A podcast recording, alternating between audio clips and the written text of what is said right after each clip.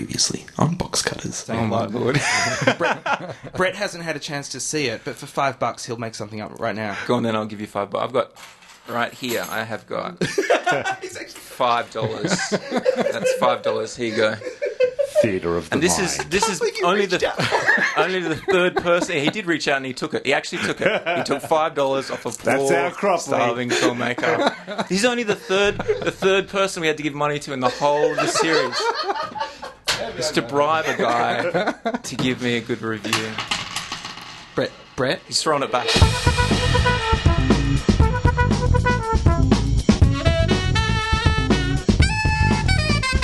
hello and welcome to Box Cutters episode 339. If it keeps crashing, don't bother gnashing. My name is Josh Kinal. To my left, Glenn Peters. Hello, I'm back. To my right, Brett Cropley. Good evening, viewers.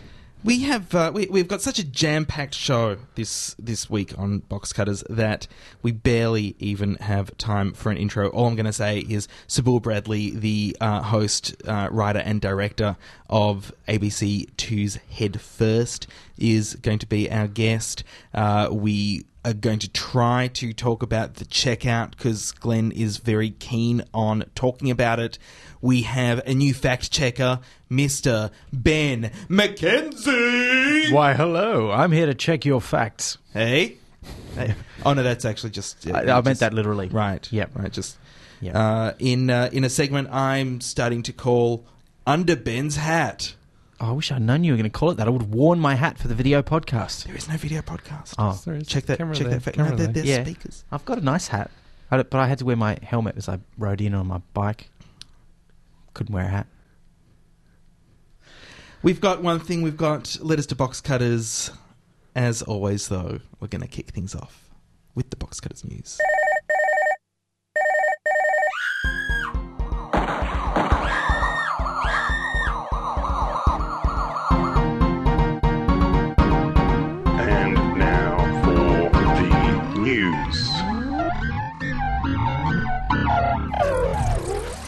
In uh, in interesting, but let's skip over it quickly because we don't have very much time. News: An episode of Hannibal was taken off air or didn't go to air as a result of the Boston bombing. This is because the creator of Hannibal asked for it to not go to air.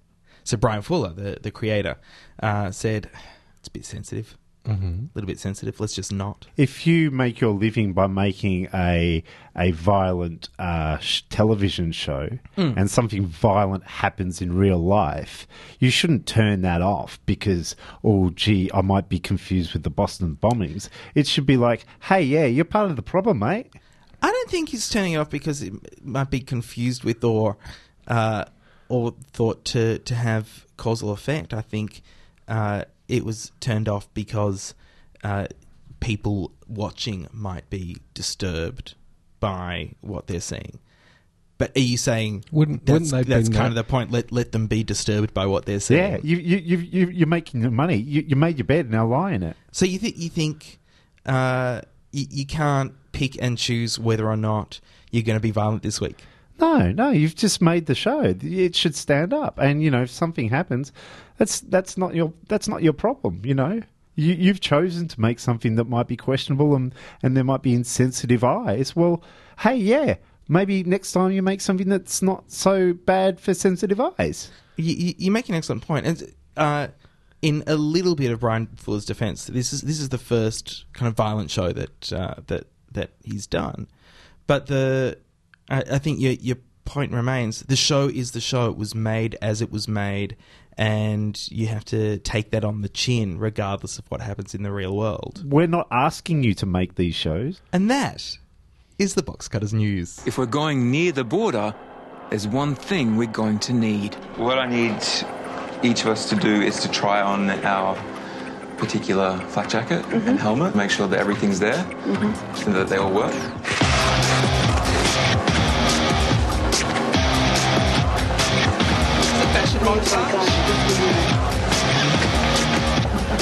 Gas masks, helmets, and bulletproof vests. We're ready to go to Hatay. Sabul Bradley, welcome to Box Cutters. That was a sound clip from your third episode of Headfirst, Mm. in which uh, you you take a, a couple of uh, Australians over to Syria to, to try to find their dead brother. And uh, I, I chose that because I think it encapsulates everything an audience needs to know about Headfirst from, from the start, which is you really get in there. There is there is no uh, there, there is actually no hyperbole around this around this title. You aside from the uh, the fact that you dive headfirst in the opening credits into a Yes, a very literal translation of my really of the literal. title there. Uh, you, uh, you you really you really go in deep. Uh, so welcome. Thank you. And, it's uh, great to be here. I am. It, it's fantastic to be here with Box Cutters, the famous Box Cutters. Go easy on me, Josh. You are the Anna Wintour of podcast podcast presenters. I'm scared. It's because I'm impeccably dressed. Glenn here is the cuddly one, right? Yeah. yeah, yeah, yeah. He's he just smiles all the time, whereas I, I do I do the tough questions like. How can you call it documentary if you get so heavily involved? Oh, this is a good question because, like, a lot of the, um, you know, especially the Fairfax journalists ask this question. They're they're really interested in the process part of it and the whole um, how close you become to the subjects and the separation between you as, uh, as the presenter and the uh, and the characters. Um, how can you call it documentary? I think you call it documentary with a fact and twist. That's what the ABC calls it, and fact and is factual entertainment. Um, I would say it's a kind of uh, twist on the format, Mm-hmm. um, and I would say that you know there's this tradition that comes from Britain, especially, but it's in the states as well. But you've got your Nick Broomfields, your Louis Theroux's. Um, from the states, you've got your Morgan Morgan Spurlocks, and they take an approach which is to get as close to the characters as possible, contributors, whatever you want to call them. Um, and uh, what I do is take that approach as well, but I also um, always start out with the aim of um, joining the journey in some in some way, getting involved, and that's that's our, I guess, twist. That's where we're kind of taking it. I think maybe Morgan Spurlock does that.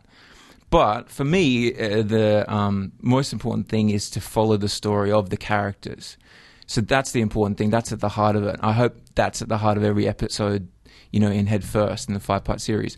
And I, I think really it's born out of my particular journey, creating a structure so that um, you've got something to follow. So it's always going to be entertaining. You've got my journey at the very least. If the um, journey that we're following starts to lag a bit, you go back to mine. But mine, my journey always takes second place to the, the characters. Uh, uh, but to answer your question, how can you call it documentary? Um, you can call it whatever you want, really, but we call it documentary with a fact and twist. That's that's a that's a very uh, I, I'm going to say practiced and well researched answer because I, I think it's since I first started watching the the show I thought well it's called a documentary and it seems like it's a documentary about uh, about the people you're with but it's really a documentary about you Ooh, interesting. it's it's really about the decisions that you make when you choose to help and when you don't choose to help. And I think we learn so much about you and and the way you want to pursue the story. Huh. That's really interesting. I know I, I can say that the, the ABC were really interested in, from the very beginning in making sure that my, how would you say, journey is um, documented. So that's always a big part of it. Um, and I think that they they got that because they liked that aspect from Extreme Tourist Afghanistan, which was a series that I did before this for uh, Nat Geo. But I, I do think that the one thing that I try to do is not to be subjective about how the audience should feel throughout it. So that I do take an active role, but I don't tell the audience what to feel or what to think. So I try to stay objective in that way. But definitely, I definitely it's it's diving into this into the story. Um, and in terms of documentary, I think there's just many different forms of documentary. I think you could take a look at the the people that I just listed then, and even Michael Moore, and say that you know some of them are constructed, some of them are um, unconstructed, some are obdoc, some like Louis Theroux. He becomes an agent in the story of his characters, as, as his characters always say that they realize at a certain point in the process, about a week in, according to him, that Louis is actually part of the story, and they didn't realize that before. And once they realize that, there's a psychological change um, because he becomes an agent in it. Um, and with what we do, I think uh, sometimes the story doesn't need much help, um, and I don't need to do a lot, and I and I coast along for whatever. For example, the fifth episode um, in Arnhem Land, where I go to live um, with an Aboriginal community to see what the intervention is all about. I was living in a tent on a beach in the middle of this community, um, and when you're doing that and all this stuff is happening around you, really full and intense stuff, you don't need to do a lot. That journey is clear. In the first episode, um, which is airing this week, Social Monster, where we go to Ghana to um, try to scam these online love scammers who are taking down a lot of Australians with love scams. In that one, I took a direct role in deciding I'm going to go across to Ghana and scam these scammers. In the second episode, the um, main character Sky Harper, who's a a, a uh, fame wannabe, um, she asks me to be her manager at a certain point after she's failed at so many different auditions. She asks me to be her manager, and at that point, it's like, great, that's there's my journey, you know, there's my role, and then I, I think it really took off. There, there, there seems to be some sort of myth in uh, news storytelling about that you have to be objective and there's two sides to every story, and I think that's bullshit. Because, and what I like about uh, your show is that it does take off into places. Obviously, you're not expecting it to go to those places. And that's the obdoc part. And then the fact end part is the bit where if I make a decision, okay, this is what I'm going to do. That's the factual entertainment. That's I think where you're taking a, a hand in the in the story. Or I think you're always trying to um, like when we went to Ghana to scam the scammers. I think the story probably wouldn't have gone a lot further, other than to document you know what was happening to these scam uh, victims or survivors back in Australia.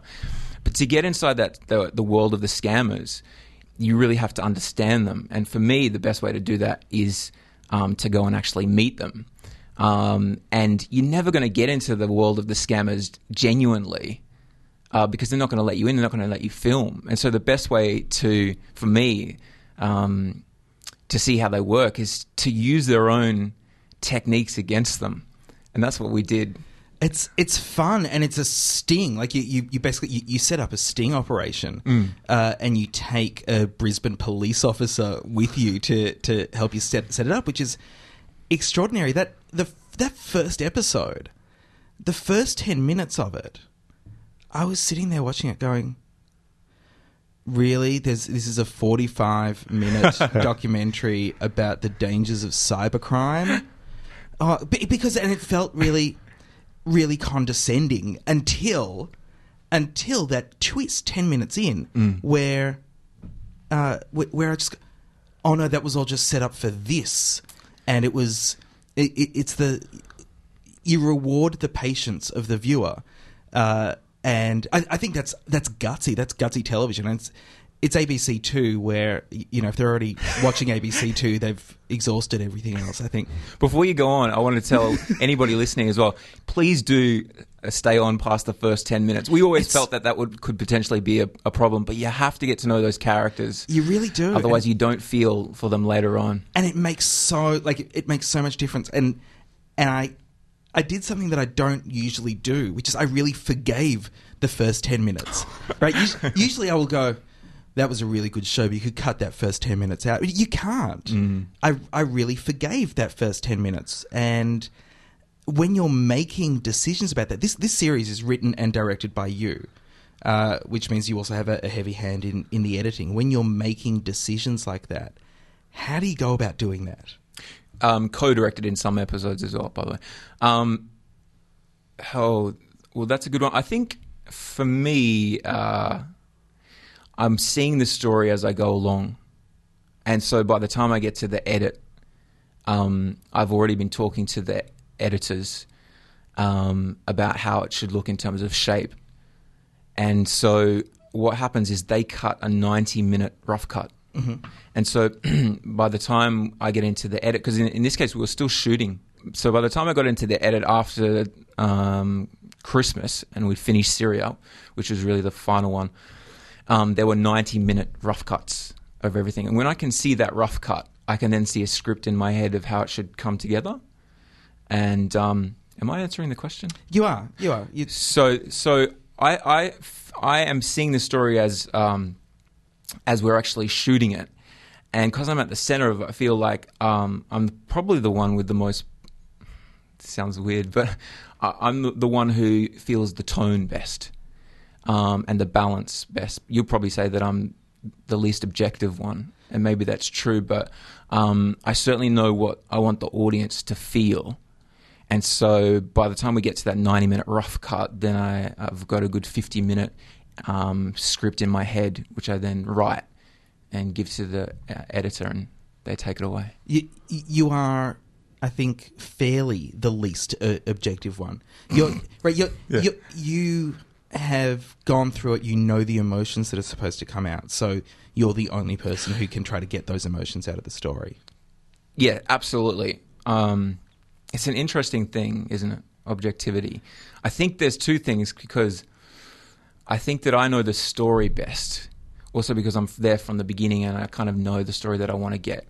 But then there's this other thing of, you know, subjectivity about yourself and the characters and all that kind of thing, which can be a problem. And so I'm always having a back and forward between me and the editor, and also um, myself and the executive producer John Malloy, because he, you know, I'm always feeding back to him and filtering everything through him, and um, we make a good creative team in that sense because he's a, he's a emotionally a very um, balanced person and. Um, he understands the, term, the emotional tone that needs needs to kind of come out, um, and so I'll, I'll uh, interface with him a lot.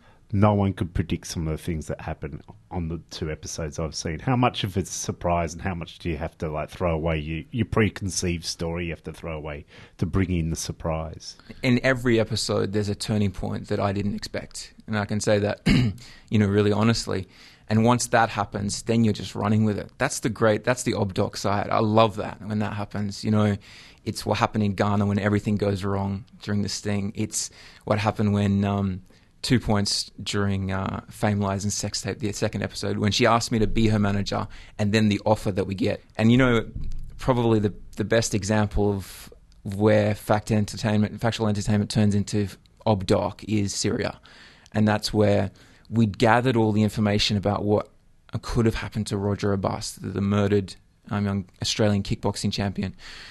We'd gathered all the information on the Turkish side of the border, um, and the only thing that we could do at that point to decide whether, in fact, he was humanitarian or a jihadist was to go into Syria. And I just loved shooting that episode. You probably see on my face how drained I am. You know, I'm. I just it was so draining knowing that you have to get a story, um, not knowing what's going to happen every day, and having to deal with two people who you know are their own people and could do anything, and and also having to deal with going into a really dangerous place, a war zone. So once once it got to that point of um, you have to go into the war zone to find out the answer, half of me was like, "This is the most awesome thing in the world," and the other half, obviously, um, is is um, thinking about the story side and I guess whether you get killed and There's- that kind of thing. There's a great shot in that in that third episode. Well, I, want to go back to to the second episode, uh, uh, which is fa- Fame Lies and Sex Tape. Mm. Uh, but in the third episode, when you go uh, you go to Turkey ahead of Mm. uh, uh, of the the people you're going with. And you're just sitting at a cafe and you're drinking. Uh, it's it's either a, a, cup of Turkish coffee or a cup of tea tea, yeah, oh, cup of tea, great. and uh, and you look so uh, relaxed, and you, you're sitting there with your tea, and uh, and, and the look on your face is like I'm in for a fun time here, and then uh, and then if you compare that to the way you looked at the end of the episode, Yes. uh, it's. You, I think you should end the episode with a side by side comparison. I saw it in myself. I said to the editor at the time, "Look how weary I look." And you know that's the end of five months of shooting as well. We'd shot all the other four episodes. We left that one deliberate. Well, it happened that we left the most dangerous one technically till last, which I did in Extreme Tourist as well, which is you know if you do die, um, at least you've shot the series. That sounds funny, but it's actually true. So um, at the beginning of it, it was great because we've done a lot of stuff in Australia, and you know you're shooting here, there. You're not shooting in order. You're shooting as the story unfolds. Whereas um, that one and F- Family Lies and Sex Tape, but specifically Syria, we shot in a two week block, and it could all just unfold. And I could I could leave Australia and all the production people and everything behind. It was just me and my um, cameraman Jake Simpkin, and we just did the obdoc thing, and that's for me awesome. I just love it. Do the do the characters and uh, some side characters do they drain you emotionally? Like there's an old man in the first, and there's and this is okay, but there is a there's some sort of intervention part of the episode mm. where the the man has to be convinced to not give money to scammers. That's not a spoiler because it's obvious, but this this moment is unexpected. Do you do you sometimes feel more struck by their stories and getting close to them than running around in Syria and playing, you know, let's find a crook. Those are the two different sides, yeah. But when that happens, when a character just does whatever it is that they're going to do within a scene, you, you know, it's not constructed in any way. It's unfolding in front of you. You don't know what's going to happen, and then they do it.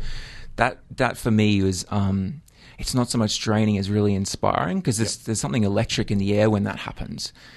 Um, and you're always try. I think you're always trying to find those moments. Would you regard this series together, all all the episodes, as some sort of uh, time capsule of 2013? It's pretty good. Uh, it you know misses out refugees. Yes. Um, we were doing a refugee story, and it got really hot, and the government of a particular country wouldn't let us in. um, and that's and that's why we had to. Um, there was a lot of interference from both. Right. Yeah, in ob- oblique kind of ways. There was a lot of interference. They made sure that we couldn't do the story we wanted to do. Absolutely. Um, so we had we had actually prepped that right up until that point. So we had to drop that, and that's how Syria happened. So I think um, in many ways there are other stories that I'd written down, but um, as as potentials. And you know, I'd go to the ABC with John Malloy, and um, we'd pare them down. But a lot of the time, it's can you jump into it? Can you jump into this story? And and how do you jump into a fracking story? How do you jump into a story about the Murray Darling Basin? How do you jump into a story about uh, a lot of things that happened last year? Um, so it is a slice, definitely. I really didn't expect to enjoy the show this much. Uh, you know, when I, uh, you know, because obviously I listened to the podcast and I was like, oh my god, Josh is gonna kill me. he's gonna, he's just gonna kill me. this is probably every, well, everything that Josh hates. And thank God you got past that first ten minutes. Yeah, well, I was, uh, you know, uh, I'm I'm a professional. I wait at least until 15. And I hate everything. yeah, and Glenn hates everything. Yeah. Really? Yeah. Oh, I didn't get that impression. Oh, he hasn't he hasn't spoken about the writing yet.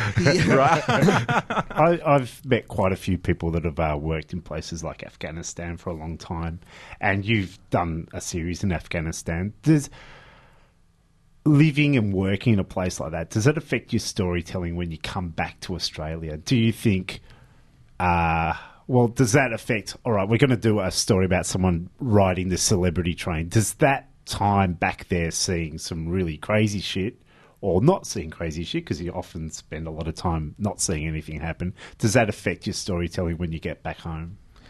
I think it definitely affects your storytelling because you're operating in a war zone and you're operating in a place in Afghanistan that is where security is always an issue. And you have to decide what is the story that you want. You can I swear on here? Yeah. You can't fuck around because otherwise, you know, it's your life. Um, so you have to know what it is that you want, and everything that happens in front of the camera on the day is great, but you it teaches you to be um, uh, economic in terms of what you're going out to get. And so when you come back, when I came back to Australia anyway, that had taught me so much um, about storytelling and also, you know, going out with, with people to, to get stuff as well. And, and of course, translating that to what it was going to be later on. Because you always have to be thinking It's a weird thing. But you always have to be thinking at the end of every scene and at the beginning of every scene, what do you want to get out of this? What's the central point of it? Where's the conflict? How are we going to chase the conflict? Because that's the drama. And what what are we going to do next? And how is this going to look on screen? You know, how does this contribute to the story? You're building blocks and, and units, and if you're going into a scene that you can't see how it fits in the story, then you shouldn't be doing it. And perhaps one of the, the running jokes with uh, people that have spent time away is the cliched stories. So when you go to Pakistan, there's five cliched stories that you'll do. When you go to Afghanistan, there's five that every journo does when they're over there. So does that affect you trying to find the different story when you can come back home? Definitely. Extreme Tourist was all about telling the stories that weren't being told and showing a side to Afghanistan that wasn't being seen. And I saw those journalists all the time. They would come into Kabul and you'd hear them on the phone, or they'd even tell you and say, The editor knows the story he wants. It's the return of the Taliban. Now I just need to find this, this, and this. Um, it is uh, the fact that women, you know, are back under the burqa. I got to get that story. I got to get that photo. Do you think the woman will pull her burqa up so we can get a shot with her and her husband together without the all of that kind of stuff. Um, and so we wanted to tell a story of Afghanistan that um, still told the real, uh, gave a real perspective. It's a really dangerous place. It's difficult to get around. Um, but that amidst all of that, there are people who um, are really struggling to continue to live not just normal lives, but extraordinary lives. And we wanted to tell those stories while still showing the danger and, and, and you know have an entertaining aspect to it. So my starting point, um, you're going to hate this, Josh. It's going to back up what you thought at the beginning. Uh, um, my starting point was my bile. That's fine. if if I go to this particular province, what is the most dangerous thing that they do in this province, and can I do that?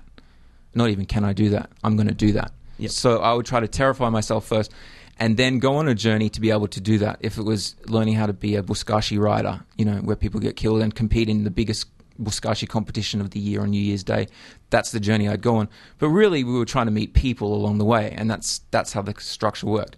So coming back to Australia, um, I took really that same concept of finding what is the journey that scares you the most? What's the thing that scares you the most? Even the thing that conf- is confronting to you the most. And if if you're scared at the beginning of um, that research period, then it's going to be a good story. It's going to be challenging. It means you're doing something new, and it means the audience will go with you right till the very end. So, two, you go and visit the Octomum's uh, agent, and then she sets up an interview for you with the Octomum. Did you have to pay for that? No, Really? very surprised. Yeah, you know. You- but you were expecting to. You were ready to. Or? Obviously, um, my exec producer John Malloy, he deals with all the um, that kind of thing. Yeah. Um, I think throughout this whole series, we only had to pay two people, and it's often because you know they've taken time out from their work. Mhm. Um, but the Octomom invited us into her house. Now, why? I personally believe, you know, Gina obviously thinks any publicity is good publicity, and she's right. It's a story that's going to go out around the world. I think a lot of people will be surprised about what they see inside the house. It's bleak. I know. It's, but it's bleak, it's clean, there's lots of money. there's lots, but it's it's almost like it. It's almost like a house in Pakenham, one of these really really big houses that too big to furnish. It's like an orphanage for football players. Because it's so aspirational, and Mm. but but there's nothing actually around. There's no effects. There's no books. There's, it's just kids, you know, beautiful kids just Mm. running around, sort of half a muck. But you know, she seems really in control. She's a really, I think she's a really loving mother. She, you know, she's um, a million miles an hour. You see that with the way that she speaks. But I think she really loves the kids, and I think she was trying to prove a point uh, when we went in there about how much she loves them and that she can take care of them as well. Because there had been a story, as you see in the in the episode, there's been a story that um, her two nannies had walked out on her, saying that she was neglecting the kids or something like that. And you know, Gina sells stories to the media every week, and I think this might have been part of her plan to sell that particular story, and we were part of it. Just brought up uh, the, the the money stuff. It it sounds like it's uh, got uh, quite a bit of expense there. Has, has this blown the ABC 2's uh, budget for the year? And uh, are they going to have you again next year? That's a good question. Uh, this series was made uh, in TV terms on a pittance really. It's ABC Two. Um, they had to increase their normal budget to be able to do it, but it's hugely ambitious. It, they wanted a domestic series, but they got an international series. They got five one hours. It started out as five half hours, but as I was always telling the ABC, these are 48 minutes.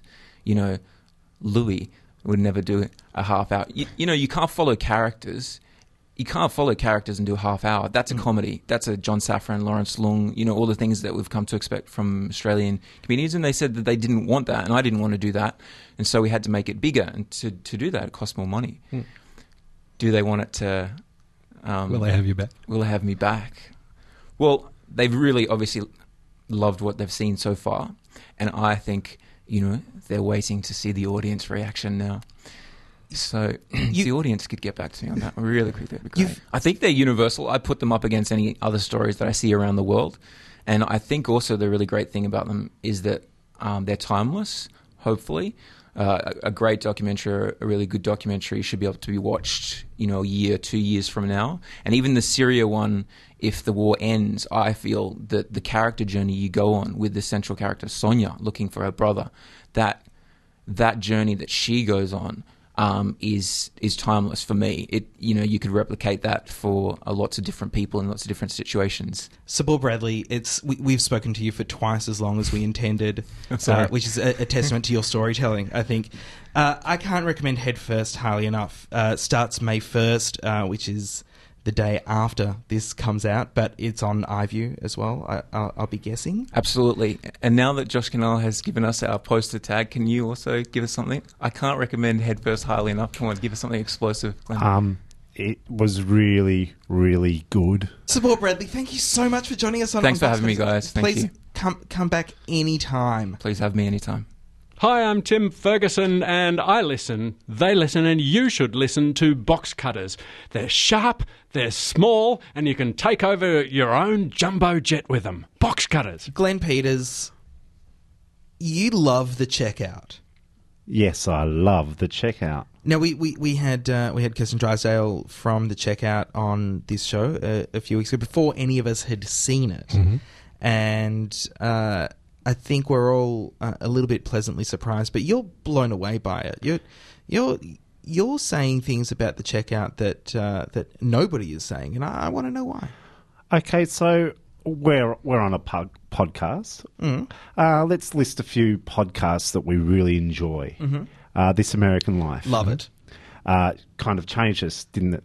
Oh, yeah, yeah. The way uh, Ra- Radio Lab? Radio Lab, Changed changed the the way I do a lot of things. Um, Planet Money. Mm-hmm. Mm-hmm. That's a that's terrific, isn't That it? is that is a great that is a great podcast. uh, Freakonomics can do those things. Freakonomics has some really interesting bits in it. Yeah. Uh, and let's go. Let's go Australia. The one that gets close, maybe background briefing when it's on song. The yeah, uh, the uh, the uh, ABC Radio National uh, radio show, which which has a, a radio budget, but I don't know anyone who actually listens to it live.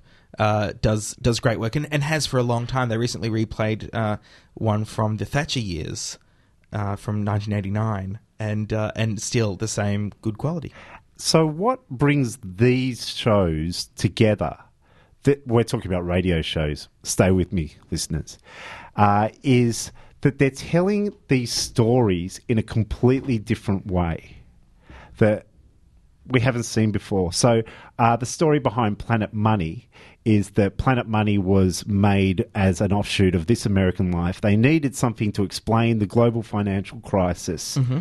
to the listener, and they got somebody who was had some background in teaching, and so they make this show that explains these really complex things in ways that we've never seen before. The checkout does this.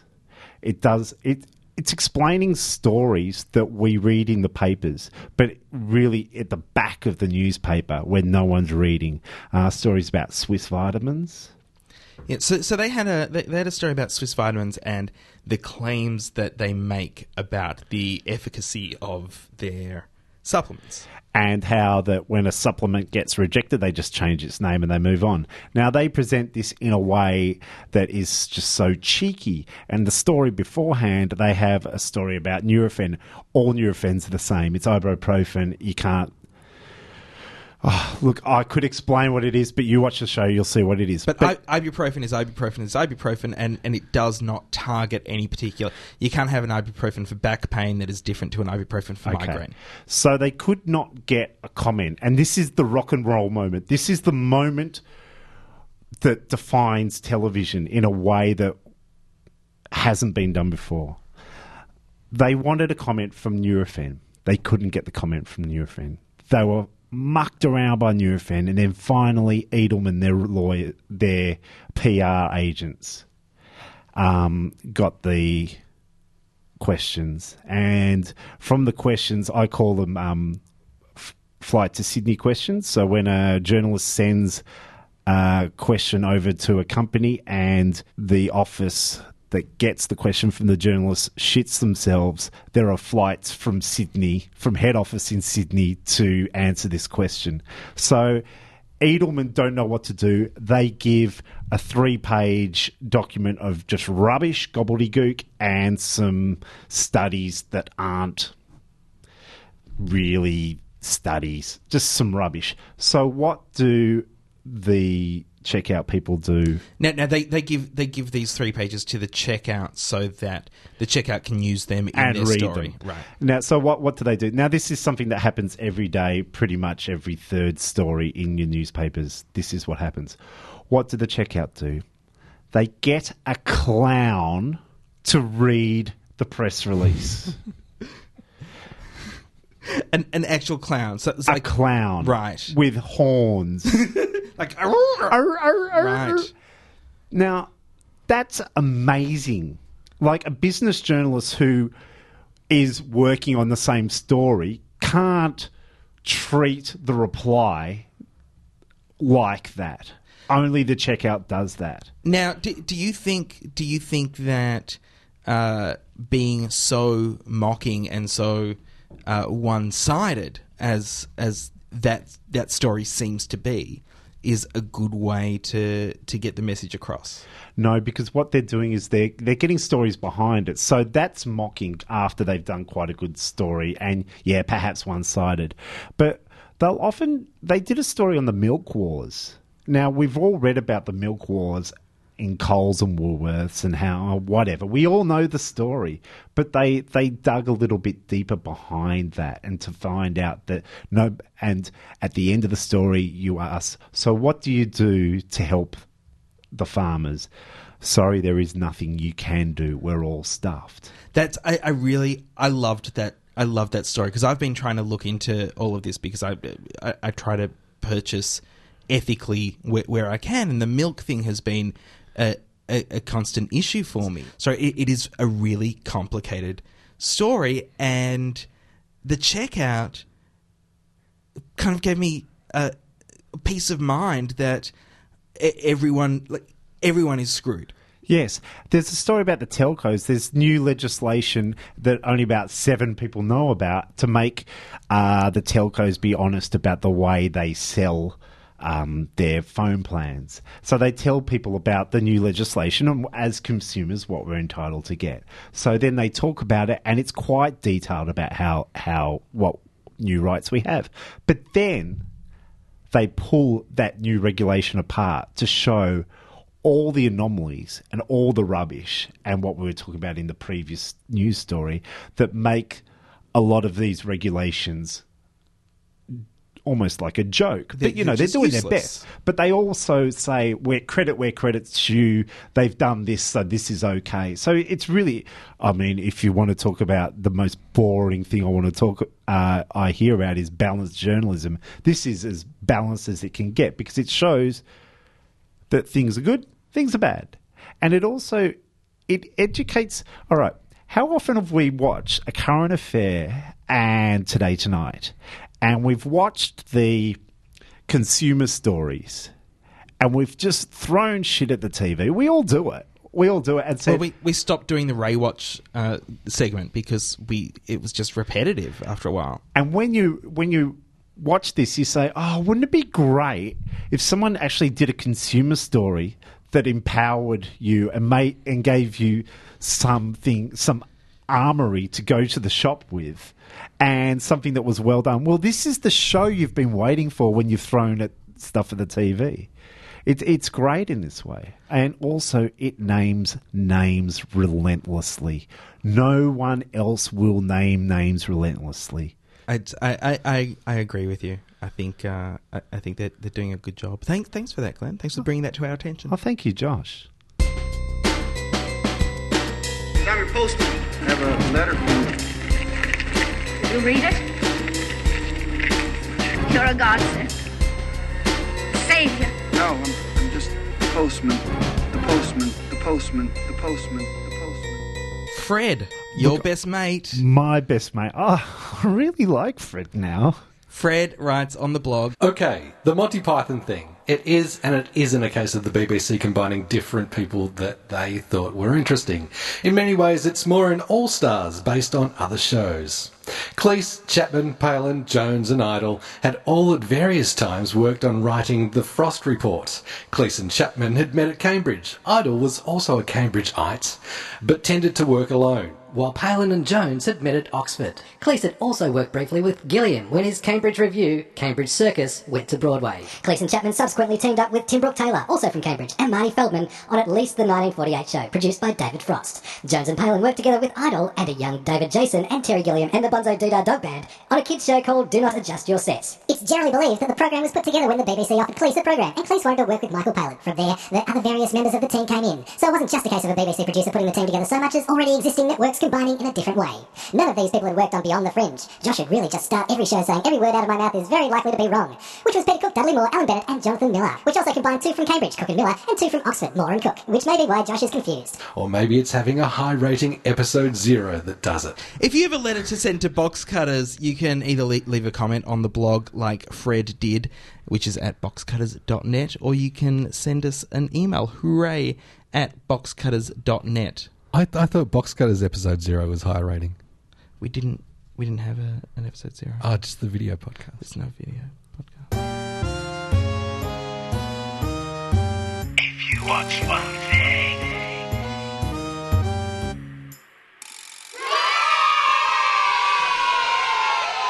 Quick, we need to have enough time for Ben McKenzie. Glenn, what would you watch if you were watching anything? Uh, hat trick. Bad as hell. That's three weeks in a go row. but come on, it's amazing. It's hilarious. Brett. Uh, Breaking Bad is on ABC Two on Monday nights at uh, around about nine thirty. Uh, unfortunately, by the time you're listening to this, you'll have already passed the episode Box Cutter. Which uh, Glenn doesn't like because it's got too much violence in it. And it hasn't got me in it. It doesn't. It's not a Glenn episode. He's not on the podcast anymore. I, if I was going to watch one thing, I would watch Rectify uh, on the Sundance Channel in the US. Uh, I, I've seen I've seen the first episode, and it has uh, whet my appetite. It really uh, it really shows up how uh, you don't need to have a whole bunch of violence to have a really dramatic story. So it's a comedy. Really dramatic story. It's raining, Ben. Hallelujah, it's raining, Ben. There's only one specimen, though, and that's me. Ben McKenzie. Hello. What? Earlier on, uh, earlier on in the episode, you were complaining that uh, we didn't have enough facts to check. Well, I look. Oh no, hang on, hang on. That we didn't get enough facts wrong, or that there just weren't enough facts in the show to check. Uh, well, look, there were plenty of facts, probably, if you want to have a liberal definition of facts. um, but most of them seemed quite reasonable, so I didn't really think that they needed checking all that much. Uh, I found out some interesting extra information. One thing you didn't mention about the Hannibal episode that was pulled was why, like the specific reason, uh, and they have cited that it's because of a plot involving guest star Molly Shannon, whose character brainwashes children into killing their families. So it was violence perpetrated by children uh, on other children and adults, and that, that was what they felt was maybe objectionable. You might consider that objectionable in any circumstances, perhaps. Um, Yeah, yeah. Even, even like having not experienced anything like that in our own country, I'm thinking too soon. Just in case somebody has experienced something like that ever.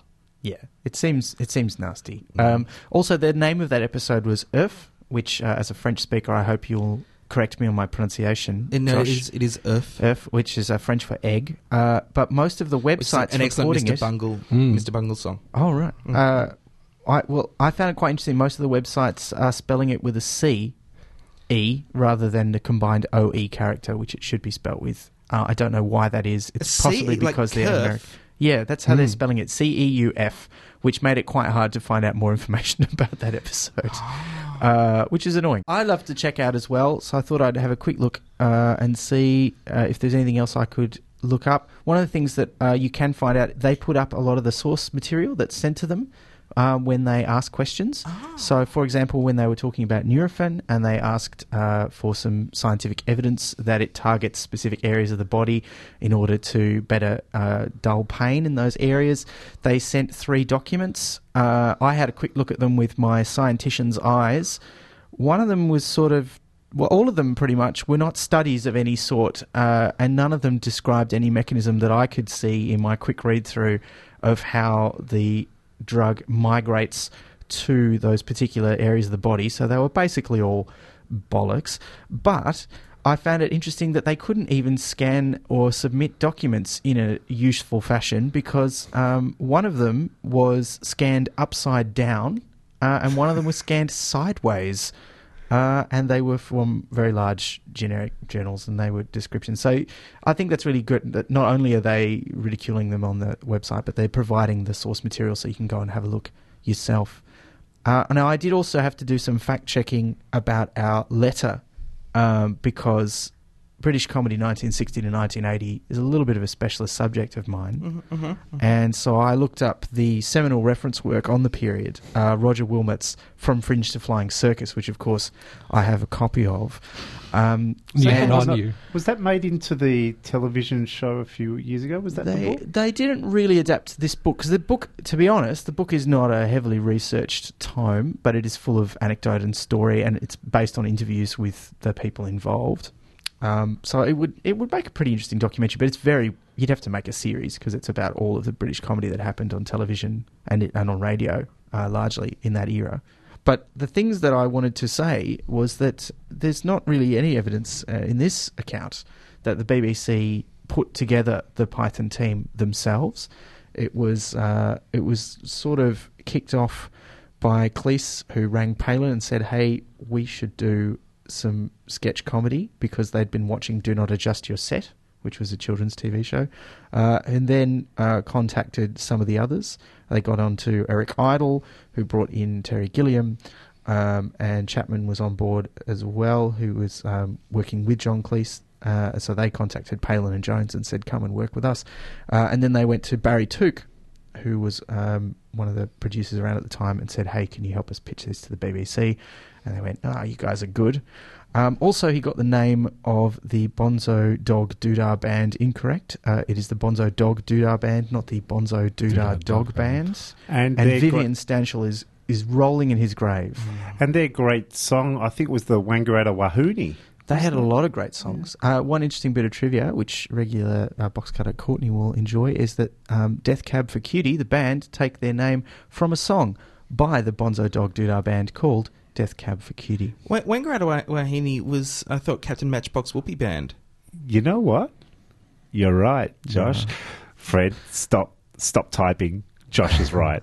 Ben McKenzie, thank you uh, so much. In answer to Fred's question as well, for so, for some reason, it was "Do not adjust your set" that uh, I had in my mind, and beyond the fringe that kept coming out of my mouth. So uh, I know uh, what that's apologies, apologies. That that happens on the fly. It's why we now have a new fact checker.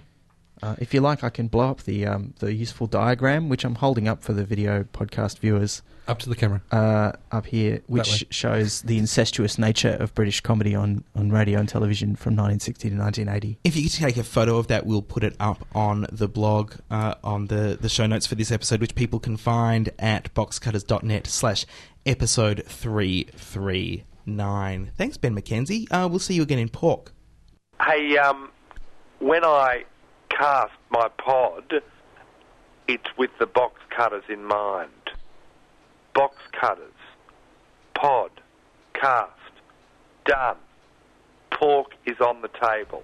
And that brings us to the end of Box Cutters episode 339. Ben, Yes. uh, Splendid Chaps, May the 4th. Yes, two shows in May. Uh, the next one, May the 4th, special episode about books and Doctor Who. Uh, Doctor Who, great, unique relationship with books, unlike any other TV show. We're talking about it May the 4th, Northcote Library, starting 4.30 in the afternoon. Find out more details, splendidchaps.com. Is that also a Star Trek special?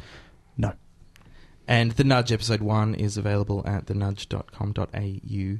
Uh, yeah, episode 1. There's an available. episode out. Yeah, there's, there's an episode out. How did Uh, episode zero go? Really well, really well. So- Ep- episode one, it's doing even better.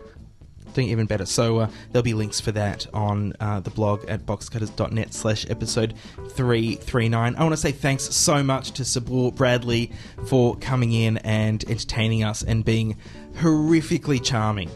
So charming, so good looking. Yeah, he made us all feel a little bit ill about ourselves. Just a, just a little bit. Hmm. Just a little bit. Until next week, my name is Josh Kinal. I'm Glenn, and I'm back in the band, Peters. I'm Ben McKenzie, checking your facts. And I can Hello, ladies. I continue to be Brett Cropley. Thanks for listening to Box Cutters. Catch us again next week. Same bad time, same bad channel. Hey, let's be careful out there. Cutters is produced by Josh Kinal with Brett Cropley and John Richards and help from Courtney Hocking and Dave Lawson. John Richards edited this episode. Peter Wilson from Soup Giant is the man behind making sure you can actually download stuff. He's good that way. We'd like to thank 3RRR, the greatest radio station in the world, for letting us use their studios to record this podcast. Find them on the web at rrr.org.au or 102.7 FM if you listen to radio the old fashioned way. If you enjoyed this podcast, you can show your appreciation by leaving a positive review on iTunes or maybe just telling some friends what they're missing out on. You can also donate actual cash money to us by using the donate button at the top of our website. Donating helps keep the show alive and makes us smile. Our website is boxcutters.net and you can find all sorts of ways to contact us there.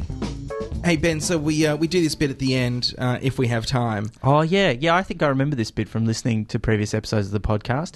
Isn't there? There's somebody in particular who comes on, and is it who is it? Who is it who comes on? Oh no, you're completely mistaken. Nothing at all happens. Oh, okay. Hi, this is Pete Smith. You've been listening to or have just missed Box Cutters.